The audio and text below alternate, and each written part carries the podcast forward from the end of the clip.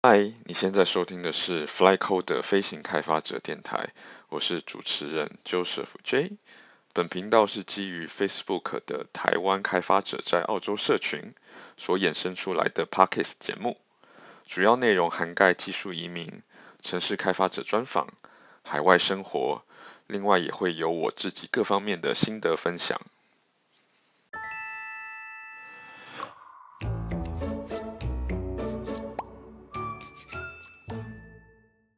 Hello，欢迎大家来听第十一集。那这集是啊、接续我们上期讨论澳洲技术签证的下下半部分。那上半部分其实我们介绍了一些啊、基本的一些问题，就是啊、第一个就是移民律师与中介的不同，然后我们要如何找到合格的啊律师或中介，然后近年来啊、政府澳洲政府对技术移民的策略跟跟态度。然后我们也讲了一些比较技术性的，像职业清单，然后还有常见的技术签证，然后我们也回答了一些蛮有趣的问题。那如果你还是还没有听的朋友，那我建议你们要最好先听一下上集，才会有比较完整的概念。那我也会将上集的连接放在我们这集的 show notes 中。那今天只要继续的介绍，呃，我们还没讲完的签证的类型。那上半部我们讲的是常见的技术签证，下半部我们则要继续讲一些比较不常见的技术签证，那可能是你过去都不知道的。然后也会来聊聊签证所需的费用组成。接着有一些比较呃，我们心中常常会有的疑问，就是如果如果我跟雇主说费用都我出，那这件事情本身是否合法呢？另外就是呃由雇主担保的签证，那雇主是不是可以有法律的效力来绑住我一工作一年或两年呢？当然要来聊聊，就是啊汤姆移民律师在过程中他会帮呃雇主跟申请人做哪些事情？那由此我们来可以衡量，就是呃我们花的这笔呃费用是否值得？那就欢迎啊收听我们以下的内容喽。我跟汤姆在聊的，发现一些比较不常见，可是你可以工作的签证的介绍。我我看到的是有四九一州担保签证，然后一八七这个是啊永永久居留的啊偏远地区雇主担保永居啊，另外还有一个很好玩的就是学生签证的伴读签证，那这些都是你可以工作的。接下来你可不可以帮我们介绍一下你刚刚有提到的呃州担保，就也就是四九一的工作签证呢？OK，没问题。所以四九一其实就是之前澳洲的四八九啊，大家应该记得我刚刚说，呃，年底跟今年年初州政府的这个政策变了，oh, 对，所以之前这个签证是叫四八九，那现在变宽松了一点，叫四九一。其实每个州政府它也有一点不同的要求，像新南威尔斯呢，在偏远地区是学习拿到那边的 Bachelor Degree，要不然你在那边有十二月。十二个月以上的工作经验，要不然你住在那边有有两三年，所以你如果符合这其中之一的要求呢，基本上你你在那边申请的话，你可以技术移民额外加十五分这样子，所以这个是最大的不一样。哇，十五分哦，我以为是只有五分。没有没有，十五分，对对对。可是可是这个这个的呃呃坏处就是你你你如果收到邀请，你可以拿到 PR，可是。你也许要在那边住几年嘛，对不对？哦、而且这个、啊、这个拿到这个分数之前，你可能也要在那边住一些啊、呃、一段时间。你刚刚你刚刚讲到就是所谓的 Web Design 的，它可以去南澳，其实就是这个四九一的州担保嘛。那那它其实不绑公司的，就是我直接呃跟这个这个州递出申请，然后拿拿到工作签证，然后就可以在这个州里面找找工作，是这样子对吗？呃。对，可是呃还有需要补充的，其实因为其实这这里面很复杂，因为像我刚刚说的 Web Designer，如果在它是在南澳的这个 list 上面的话呢，对，那那一八九它是不行的，可是一九零州政府担保之前的这个它是也是可以的，可是这个只是加五分，嗯、那那四九一它也是可以的，对，嗯啊。呃那如可是像我刚刚说的，他们可能要在那边住一阵子，或者有工在那边找到了 full time 工作，他才给他加这个分数。了解。对，嗯，不光四九一，还有一个新的四九四，啊，就是在那边有雇主用，也是雇主担保，啊，可是就是偏远地区的雇主，所以严格来说，在阿德雷德有三种不同的签证类别是是你可以去去去有希望的嘛，所以所以这个你你用这个案例来说，就是你也可以听出来，这个其实很复杂。所以如果你不是专业专业懂这方面的话，啊，很多时候你会漏掉一些选择。对，嗯，对，的确，可是听起来就是还有蛮多选项是我们不知道，尤其像在南澳阿德雷德，其实我去过阿德雷德也也蛮热闹的，然后也是一个很好生活的地方啊，对，所以其实好像其实也是不差的，如果我们可以对呃有哪些签证能够多一些了解的话，其实我觉得也是很棒的一件事情。对，好，那我继续，你刚刚有讲到呃一些偏远地区的永居嘛？一九零嘛，那他基本上是帮你的啊，你还是走点数系统，可是他帮你加五分。那我还有看到像啊一八七呃偏远地区雇主担保永居，那这个是有什么优惠？其实我不是很能了解耶。啊，对，这个这个就跟分数累积技术移民是两两种不同的，这个跟我们之前说的四五七四八二是分在一起的归类。所以哦，四五七四八，嗯，对对，因为呃呃四四八二，现在你工作三年，你转转的那个签证是叫一八六，对吗？对，所以这个是一八六，对一八七，这个他们两个是非常类似的，很近，唯一对，唯一不同是，一八七是偏远地区，一八六是在啊、呃，就是不限制在哪里。对，哦，应该是说你刚刚讲到的四九四的下一步就是一八七咯，可以这样理解。可是四九四其实它为了扩展这个偏远地区的优势，四九四是一个全新的啊，呃雇主的担保。像我可以说，唯一不同的最大不同是，呃，一八七跟一八六一样，就是你被你这个公司锁定在这个 IT 专业的职位啊。可是四九四呢，它不一定要跟你学习的这个专业是呃百分之百匹配的啊，所以这个要看地区，所以嗯，这个是一个。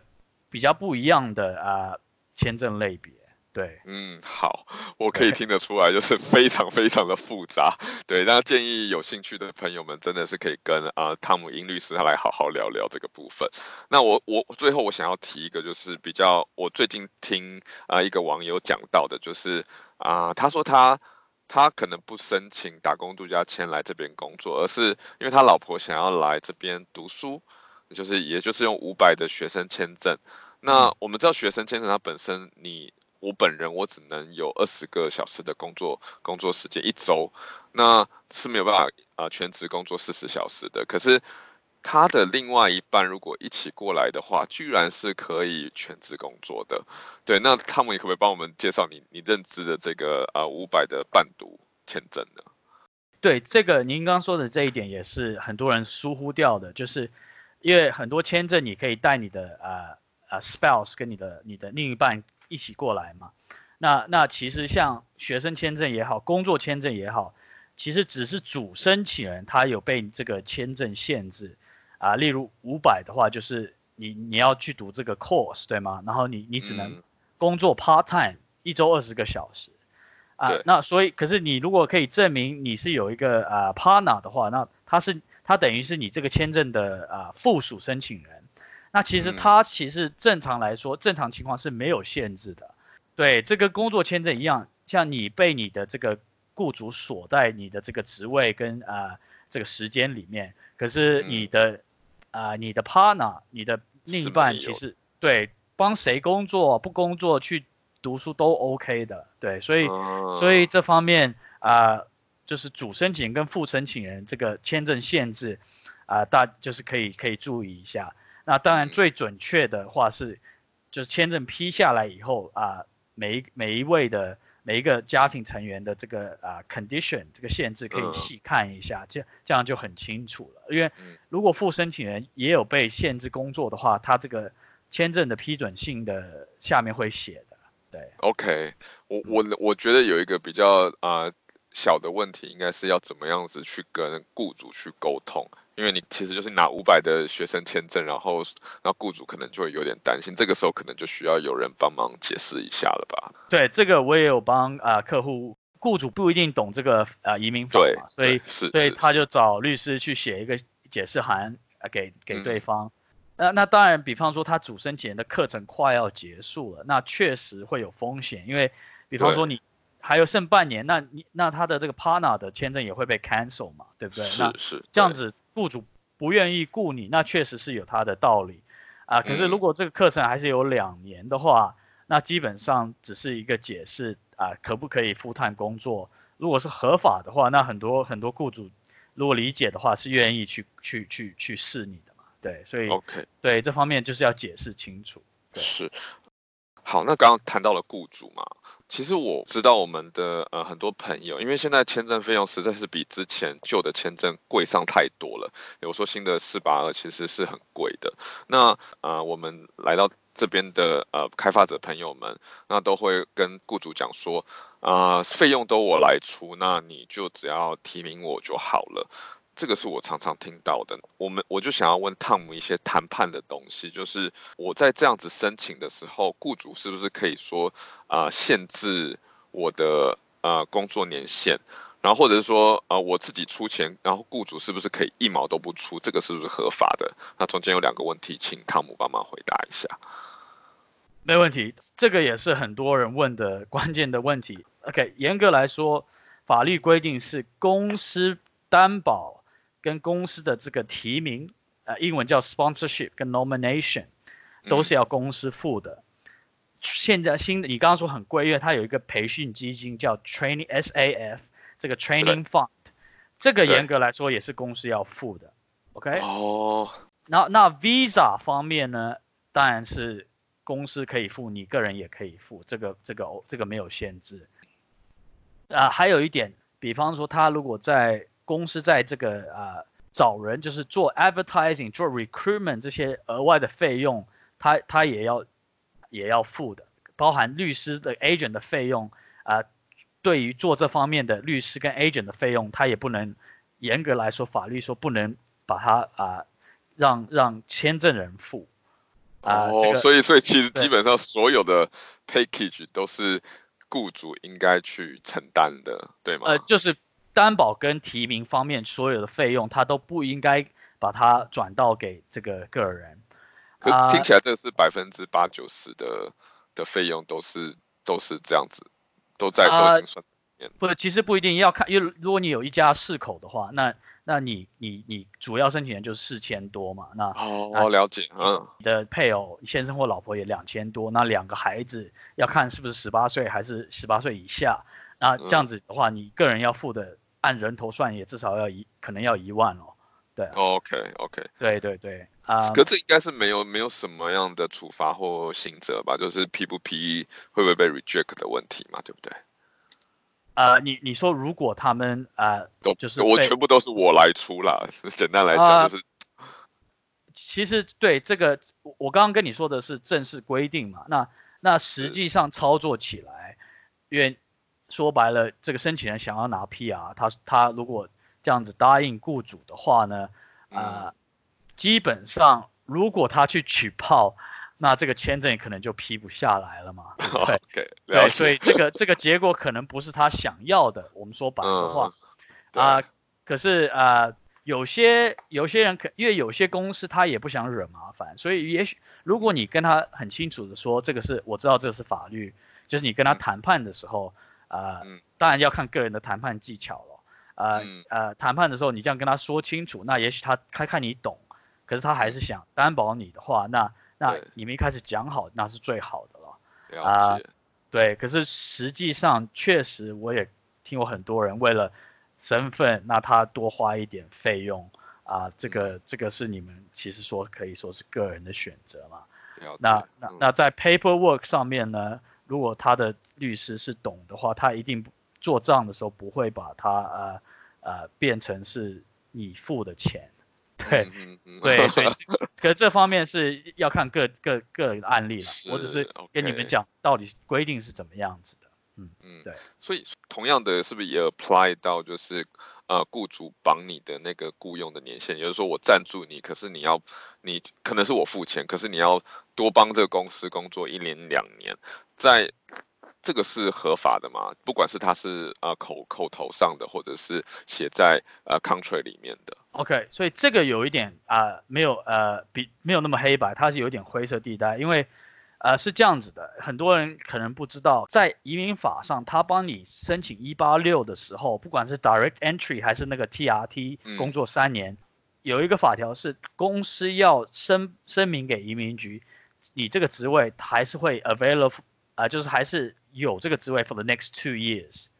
就是他、uh huh. 这个是双方你跟申请人跟公司都要啊、呃、写下来的，就是这个职位还是会留给这个人至少两年啊.所以嗯、uh. 对啊、呃，这可是这个实际上，比方说你拿到了身份，然后你就不做了，那移民局也不会把你怎么样啊.可是可是确实有这个法条在，要不然你不能交这个签证啊、uh. uh. 呃，对，然后你刚刚说的。法律上会不会锁定你在这个公司呢？啊、呃，也要看行业跟你跟他签的这个合同上有一些英文是叫这个呃呃 restraint clause，就是他可能呃会在如果在合同上，因为这个也牵扯到这个呃呃 employment 的法律，不一定是移民法律，在移民法律是没有这个规定的。是那对。Employment 法律，如果他跟你合同是签了，比方说你你愿意帮他做五年、三三年、四年的工作的话，那这个他一定不会提到移民嘛。那这种如果你反悔的话，那也许他有这个法律的这种啊呃去可以去让你赔赔偿。所以这个方面，可是，在移民局方面的话，呃，他没有没有严格规定到底你能不能被他呃锁锁在这个工作里。啊、呃，其实他有点 imply，应该你拿到 PR，、嗯、你还是要在那个职位做，对，所以这方面是有点灰色的地带，对。那如果我今天假设呃，雇主比较呃所谓的台湾说很机车，他就拿着这个法条，就是说你应该要帮我工作两年，可是你却提前的跟解雇了，你觉得这个是在律师的层面来看，他有打赢的机会吗？呃，如果你跟他在 contract 上有签了有这个 clause 的话呢，那他呃，这只有像我刚刚说的，嗯、跟移民法没有关系，他可以说用 employment 法律叫你相当的赔偿啊，呃、所以这个确实是要小心一点。如果你真的签了协议的话，嗯啊、呃，可是我我的经验告诉我，很多公司也不会把这个呃写的那么详细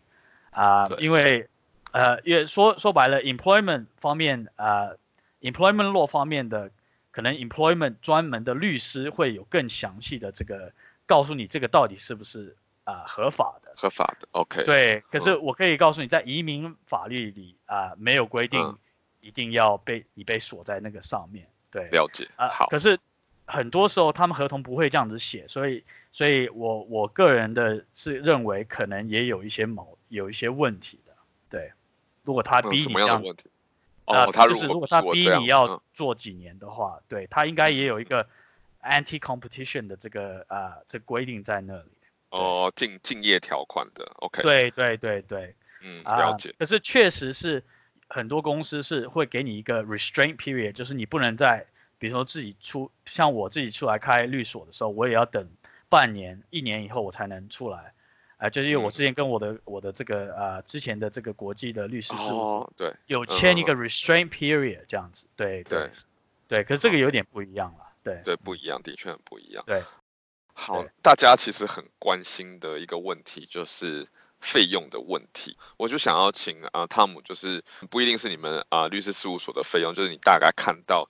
在市场上的 market rate 就是针对一八六的 direct entry 的费用跟四八二的费用，你可不可以大概帮我们啊、呃、简单的估算一下？先我们先从四八二开始吧。如果我今天一个人来到澳洲，然后假设我真的我要全部负担四八二的所有的申请费用，包括雇主的那一边的话，那我所要花的花费的钱大概会是多少钱呢？呃，首先我要说明，这个要看你第一要看你是不是个人申请，还是你有家属，因为我们刚刚说到。嗯啊，人头上面移民局是按人头算的，这个签证费，所以这个也也差蛮多的。啊，另外一个因素呢是要看你的公司的规模，因为它现在培训基金，如果你公司的营业额是在 ten million 以上跟以下，它是收你不同的费用的。所以这些都有一些差别。哦，还有一个因素就是你你工作签证你是不是申请四年的啊、如果你是申请四年的话呢，那可能你要付公司严格来说公司要付四千八的这个基金费用，三百三的提名费用，还有这个如果是你个人申请就是没有家属的话，要两千六百多的这个呃、嗯、visa 的费用，然后再加上律师费呢，大概是呃在三千四千左右。啊、呃，因为这个包含了提名跟签证，其实是两个步骤，啊、所以整体加起来啊、呃，应该是有差不多一万二左右吧。嗯对嗯嗯嗯，对。哇，这真的比我以前四五七贵太多太多了，大概有三四倍吧。对，毕竟那个五千多的培训基金以前没有没有这个，以前没有这笔，对。那一八六 direct entry，因为这也是蛮多人希望哦，我就直接走一八六 direct entry，或者是我四八二一阵子了以后，我走一八六 direct entry。那能不能帮我们啊、呃，大概看一下一八六 direct entry 的话会是多少钱呢？没问题，所以啊、呃，那个培训费的话啊、呃，可能三到五千要看你的公司的规模，所以其实它是一次性的嘛？一次性的，所以其实这个培训费是跟四八二是没有太大差别的。嗯哼，啊、呃，对对，然后提名呢，呃，是五百四，那这个比比它贵一一百多块而已，所以这个其实也没太多差别。啊、比较差比较多的是签证，因为你拿到的是身份，所以呃，四八二它是算你差不多两千六，那那你个人申请的话，它是算你四千啊四千多的这个签证费用，然后中间额外你要做的像无犯罪记录啊、体检啊。啊，这些东西也会杂费也会多一些，包含这个技能考核，啊，这个也会多一些啊，可可是也可能是呃五百到一千的这个左右的费用吧，嗯啊呃体检方面它会因为你要做比较多项目也会比较贵，是，对啊，那那律师费呢，其实它这个市场来说也会收的比较高一点，其实这个要看你个人的案例，因为像我刚刚说要看你技技能的经验学历。到什么程度，跟公司的规模到什么程度啊？如果都是很一个很好的 case 的话，那对于我律师角度来说，也许我要写的法律补充就没有那么多，那我就可以少用一点时间嘛，对不对？说白了就费用就会可以低一点。那可是如果是有很多复杂的问题的话啊，然后你这个职业又不是那么专业的话，像 IT 方面应该基本上都是很专业的。可是像有一些，比方说内部管理的一个流程管理的这种职位啊，那那就就很 general 嘛，啊、呃，就是所以这方面的话，我我这边的工作就要很多，所以这个费用大概在五到七七千，甚至是更高一点都都有，说实话。对。啊，所以这整体可能一万五吧。所以短期签证其实你拿到四年差不多一万二左右，然后 direct entry 差不多一万五，所以其实说白了也没有差太多。嗯，难怪现在很多我的朋友会会想说啊，可不可以我就直接走 direct entry 跟公司谈判一步到位？因为其实后面的福利啊，PR 就是一八六这个 PR 的签证是比四八二多上好好上很多的。对，没没错，费用方面一定是 direct entry 比较划算，而且因为另外一个时间方面，你拿到 direct entry 你也不会被他锁三年嘛，对不对？这个时间也是金钱啊、呃，可是。我想提醒大家的就是风签证风险方面，direct entry 是比较高的，所以对也有的时候你如果个人的情况真的不太到那个程度的话，最好还是安全一点。对，那你会担心，比如说被拒签吗？假设你劝了以后，让人家呃，假设我啦，我刚来，然后我不想走四八，我就想要直接走 direct entry，然后你劝我我不听，然后万一真的。被移民局 reject，对你来说，你会不会有任何啊风险或或损失呢？你如果真的不听我的意见，我我会衡量到底有没有希望。如果真的没有希望，很多时候我不会做啊、呃，因为我是律所，我很非常的正规的啊、呃。对。那如果有，比方说五成的机会的话，那我我可能还是会试一试。可是我会写、嗯，要你跟我写的很清楚，如果被拒。我不会承担，就是我不会退你费用，对，这只是一个比，也也有的时候我也许会退一部分，呃，可是这个要看案例嘛，对啊、呃，可是我个人是很谨慎，因为呃，像我刚刚跟你说，移民局里面也有一个名单嘛，也其实我是非常非常，我交很多签证是非常少的拒签记录的，是等于是在它里面是非常优良的。这个有好处就是他看到我的那么好的记录，啊、呃，比方说我交几万个 case 就配剧可能十个的话，那他很容易就批嘛，对，因为他知道我不会乱来，啊、呃，所以这个方面啊、呃、是是很，你也会很小心，我会很小心，而且最主要 law society 方面我也不想有麻烦嘛，如果真的、嗯嗯、呃客户不高兴，然后我们闹得不愉快，那最双方都不太好，就是基本上我个人来说是非常谨慎的。对，对你自己的羽毛就是，也就是 reputation 也是很重要。对，嗯、对对对，没错。了解。好，那接下来我们就要到呃第三段，就是移民律师在过程中会给予的协助。毕竟我们以申请人的角度，我们花了一大笔的钱嘛，也就是刚刚看到的，就是大概三千啊到七千块不等的中介。呃，移民律师的费用。那我想要问问汤姆，就是在移民律师的过程中，究竟会做哪些事情呢？那我就是希望可以让呃观众去衡量看看这笔钱应不应该花得下去。呃，那可不可以请汤姆，就是说啊、呃，就是整个移民律师你在过程中大概会做哪些事情？首先开始咨询的时候，我会跟客户很清楚的把这个 pathway，就是目前要做什么，现在的签证。之后的签证这些都理理清楚嘛，不光是短期的签证，是是整个啊、呃、过程啊、呃，这是第一点。然后如果哪方面的风险，我刚刚也说了，呃，我个人是很谨慎的。如果是呃，我会给他一个评估风险点，会跟他解释，然后这个一个 percentage，一个大概有几成的呃这个把握，基本上我也会跟他讲，所以大家都讲清楚。这方面如果都没有问题的话呢，那费用方面呢，也是分期付的，而且是在一个法律师的信托账号。Oh. 对，因为我们律师事务所都规定要有这个 trust account 嘛。这个定义呢，就是我我完成了这一步 service，我才能拿这一部分的钱。对这个客户是有一些呃保障的，呃，像不是全部你一笔都要付给我，或者是分一半一半付，有的时候是分四个阶段付，所以这方面都是啊。嗯呃很很有规律的，对对，而且很很很有这个 structure 的，对，可以这样。OK。还有服务方面呢，当然在我们的这个委托协议里，双方要签名的也会写得很清楚啊。可是像我刚刚也提到过，包含就是帮你做原先的呃资讯，帮你啊给你一些呃你要做的模板，比方说像 reference letter 啊啊跟 salary 这些要怎怎么怎什么模式，这些我都会。呃呃，就是帮你每一个 document 去很细的去分析，啊、呃，还有一些额外的像认证资料，我们刚刚也讲过，这个也是一个服务内容之内的。嗯、还有最主要就是啊、呃，风险判断，还有律师，就是你提供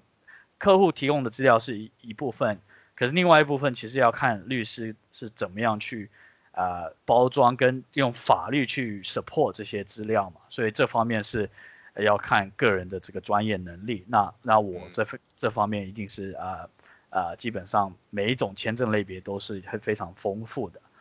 我来发问一下好吗？好，没问题，没问题。因为我也听到有人就是自己去申请啊一八六，哦，对虽然是。呃，雇主担保，那公司好像也蛮信任他的，然后就把比较机密的呃财务跟训练资料都给这个呃申请者。那可是我其实一直在想啊，万一我我申请失败，然后遭受到拒签，我会损失的金钱大概会是多少啊？就是你刚刚讲的那些费用里面，哪些哪些钱我会损失掉，或者是我可以啊、一直去补件吗？对啊，这是我会我在啊、呃，如果我要自己申请，我一定会付，势必会付出比较多的时间，然后有比较高的失败的几率，金钱的损失，你可不可以帮我们啊、呃、想一想，大概会有哪些损失？OK，所以虽然你省掉了这个中介或律师的费用，对吗？可是，如果你自己做啊、呃，你你搞啊、呃，就是你没有做好的话，嗯，对，搞砸了，那。那你第一，它政府费用全部的政府费用包含公司跟这个培训的费用，所以是最大笔的一个钱，你都拿不回来。我不能补件吗？呃，我是呃先说，如果你真的被拒签的话，可是在这个之前，啊、呃，很多很多情况，他如果你缺了一些文件，啊、呃，移民局会给你二十八天机会去补文件。那当然要看他到底要跟你要什么文件。比方说，他如果问到了一些法条很重要的，像你如何证明这个职位是真实的，那你碰到这个这个种 request，你就要特别小心了。对，因为这个就代表他很有可能已经不相信要拒了，他只是走一个流程，因为他一定要给你一个机会嘛，对不对？啊、呃，可是有一些东西像他，比如说你他要你更新你的这个无犯罪记录或体检，那 OK，你去做一下就可以。这个很简单的。对对对。可是其实我要我觉得很重要的几点是，啊、呃，第一就是呃，虽然你有一个机会补申请，可是如果碰到一些呃特殊方面的问题，其实你也不知道怎么用法律解释，因为你根本不是，是的确不是这个方面的。对这个职位的真实性，哇，这个是一个大灾问呢。我只是一个小小的工程师啊。对，所以这也不是你的这个专业领域，你没有，所以所以你就算去尽量去回答他，他也很有可能还是不相信，或是他不是你、嗯、不是他想要看到的资料嘛，对不对？对啊、呃，所以这个你被拒签的可能性其实还是很高的。被拒呢，像我刚刚说的，大部分的费用你都拿不回来的。啊，这个移民局写的很清楚，所以这这两个是蛮严重的。那那另外一个我想说的是，很多时候是时间，我说比费用更重要。因为你想想看，如果你的签证三，你已经花了三年，然后你被拒了，你不一定还重可以重新申请。比方说，如果你换了公司，或是你这公司啊、呃、就有什么情况的话，那你可能还要重等三年。所以，而且如果你有拒签记录，那你下一次交一定更难。或是你要上诉，那上诉也更多律师费嘛，对不对？对，所以这这方面啊、呃，当然如果你对你自己非常有自信的话啊、呃，你可以尽量去试。可是这个前啊、呃、前提也是公司要允许你，很多公司不也不会那么信任你的。就是所以大部分的情况呢，都是我建议啊、呃、去要找，尤其是工作签证这种啊、呃、很专业复杂的签证类别，一定要找一个专家去帮你做。对你，你刚刚讲的非常好，因为我会，我们都会觉得公司好像不会倒嘛。其实，呃，之前帮我申请四五七跟一八六的公司，之前就碰到一个大危机，然后也造成很多人在那一次的情况，然后被被啊 redundant 了，对吧？那还我还好，我已经离开了啦，对，然后签证也都到手了。可是对一些可能签证还没到手的人。那他们的情况就会非常的严峻，对，时间的确，汤姆讲的很棒，就是它的确是一个大问题，大家必须把时间的因素考虑在内，还有政府的变化，也不是你可以拖的。对，呃，你提醒了我，就是比方说你这个职位你交的时候，因为澳洲都是按你提交签证的法律去啊、呃、审核你的，所以当时比方说你的职位是是在长期名单，可是三年以后，也许它不是了，然后如果你你第一个 case 没做好的话，因为你粗心弄错了什么什么什么关键的文件，那那也许你你这整个机会就没有了。对，那我想要再问两个部分是我比较不熟悉的。第一个部分是帮雇主啊、呃、所做的那些文件啊、呃，我所知道的就是财务的文件，还有训练的文件。啊、呃，这个是我在一八六的时候，啊、呃，公司一直搞不定，然后中介一直在追，啊、呃，就是两边就很好玩，公司就说中介一直都都没没回复，然后然后啊，中、介一直跟我说，呃，公司都没给他们资料，所以我就不知道，因为就是就是一个罗生门嘛，因为我也不知道哪边讲的是对的，对，那那我不知道是在公你们在跟啊雇主，也就是公司在要这些资料的时候，是不是他他的确是有一些困难度呢？首先，你说的那个培训资料是旧的法律，因为现在有那个培训基金了嘛，所以其实公司已经不用证明他每年有做这个额外的培训了。OK，因为因为现在交的签证他，他他觉得啊、呃、那种培训太太乱了，他直接说你你申请一个人你就交一笔钱，其实这样更干净一点。对，对所以所以这这个啊、呃，可是啊、呃，所以你这个培训这个问题是已经。不会有解决了，对对对，可是确实别的方面的，像比如说财务报表啊，呃这些呃，第一我不可能把这些资料的呃这个 communication 啊、呃、发给这个申请人嘛，也是公司的呃 private 的资料，那有的时候真的会碰到，比方说我在等公司，然后然后啊、呃、公司啊、呃、在内部审批嘛，然后那那客户来来问我。因为我我也只能跟他说一些哦，对我还在等公司啊、呃，那这种他自己去跟公司跟他上司讲的时候，那他上司要去财务部，那那他们内部一定也是也是找借口嘛，对不对？那那也许就就会怪怪怪律师了。那那可是这个也许确实有的时候是。啊、呃，我我我追的比较晚，其实这个双方很难说，都有可能有一些啊呃沟通的这个呃问题，可是尽量避免的话，就是最好是一开始就是大家都讲清楚啊、然后呃这个呃像财务报表，如果申请人知道他需要内部时间审批的话，那那他如果已经有这个 expectation 的话，那就也不会也不会呃觉得很心情烦躁这样子。对，OK，所以其实听起来好像就是这个只是一个时间的问题，他准备财务报表，还有啊训练的经费经经费嘛，就是付钱嘛，所以对对所以听起来是是现在对雇主担保这一块，雇主要做的事情其实已经不是那么难多或那么难了，对吧？对，呃，可这可是这也要看情况，像我刚刚说的这个职位的真实性，像雇主也要提供很一系列的资料，嗯、像呃机构图啊。就是怎么证明你这个职位是在你的团队啊，你的 reporting，你的上司跟你管的是谁啊？还有一些职位描述啊，你们的合同啊，所以这这中间还是有一些一定的资料的。对，OK，了解，也就是对，对，这其实就是你在做的事情，雇主不愿意给员工的，可是必须要你来做的，其实很多的啊、呃、沟通的成本在里面，对吧？对，很多时间的，对，只是、嗯、只是有的时候你们申请人啊、呃，因为 privacy 的问题，看就是我我无法跟你们说这样子。对，了解。好，那我还有一个比较重要的问题，也是我没有经验过的，就是啊、呃，职业评估这个部分啊、呃，你能不能？大概介绍一下职业评估的目的是什么？那那我们知道我们在呃 IT 在这一块呃就是要找 ACS 来做职业评估。那你能不能啊、就基本的职业评估是什么？然后以及 ACS 要要做哪些事情来跟我们介绍一下呢？OK，所以职业评估是每一个行业都有它单独的呃这种评估机构机构。那那 IT 的话就是嗯 Australia Computer Society。那这方面呢，其实他是。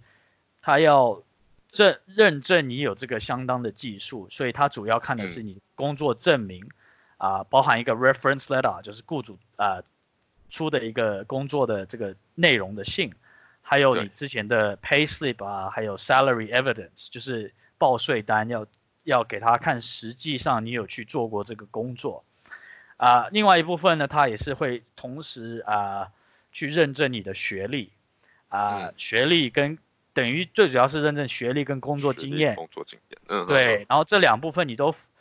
符合要求的时候，他会出一个等于是一个 positive skills assessment，就是你通过了技能考核的一个 certificate 给你。其实这个很重要，因为不光是 direct entry 需要，像你做技术移民，就是那个啊一八九一九零，甚至州啊、嗯、这个偏远地区的很多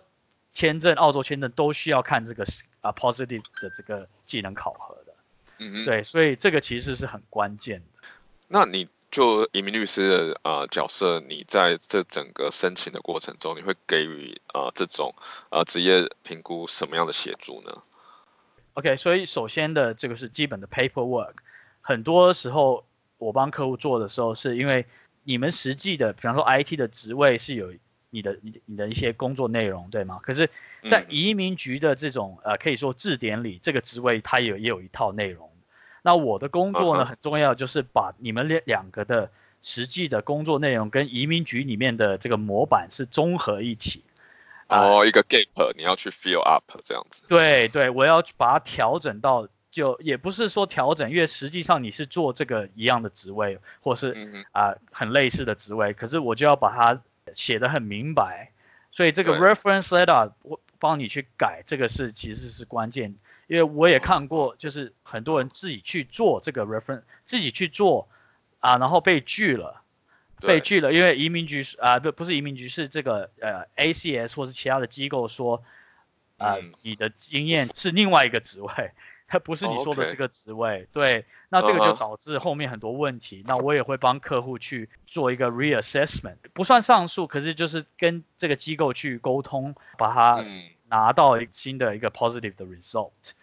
你说的职业其实就是我们看到的那些职业清单上的职业，像像我其实好像就有好多个可以选，我我后来选的是 developer programmer，那好像还有什么 software engineer 啊，software tester，你刚刚讲的这些啊、呃，其实都是有所不同的，在 ACS 他们都找 ACS 做认证，可是他们其实每个职位都是有所不同的，你是这个意思吗？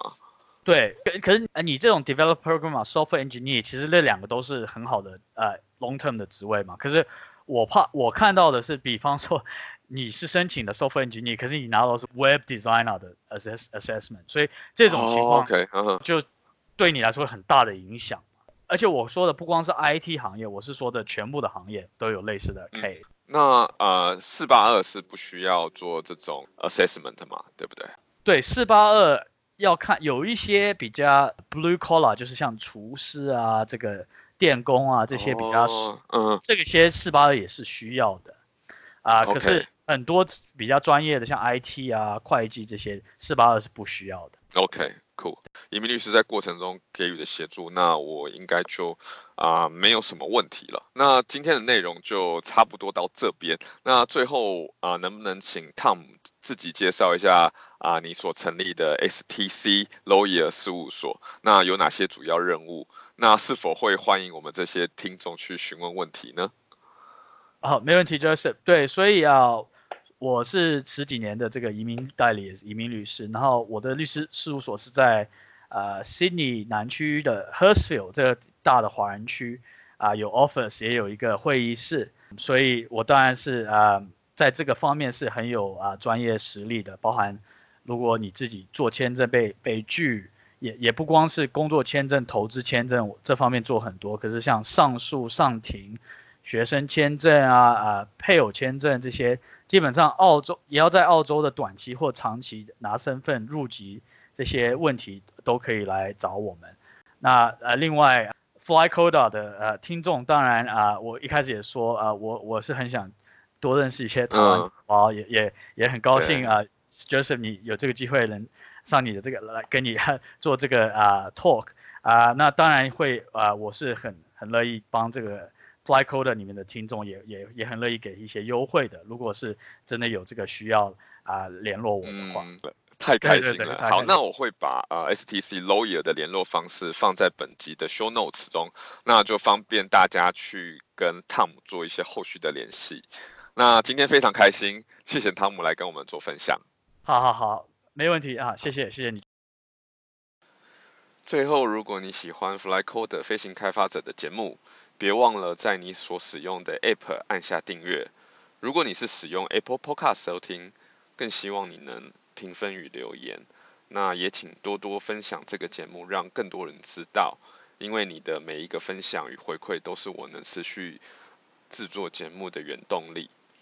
那另外还要。提醒，我们现在有专属网站了，网址是 flycoder.io，你也可以在那边找到每一集的 podcast，而且在下方留言或按赞。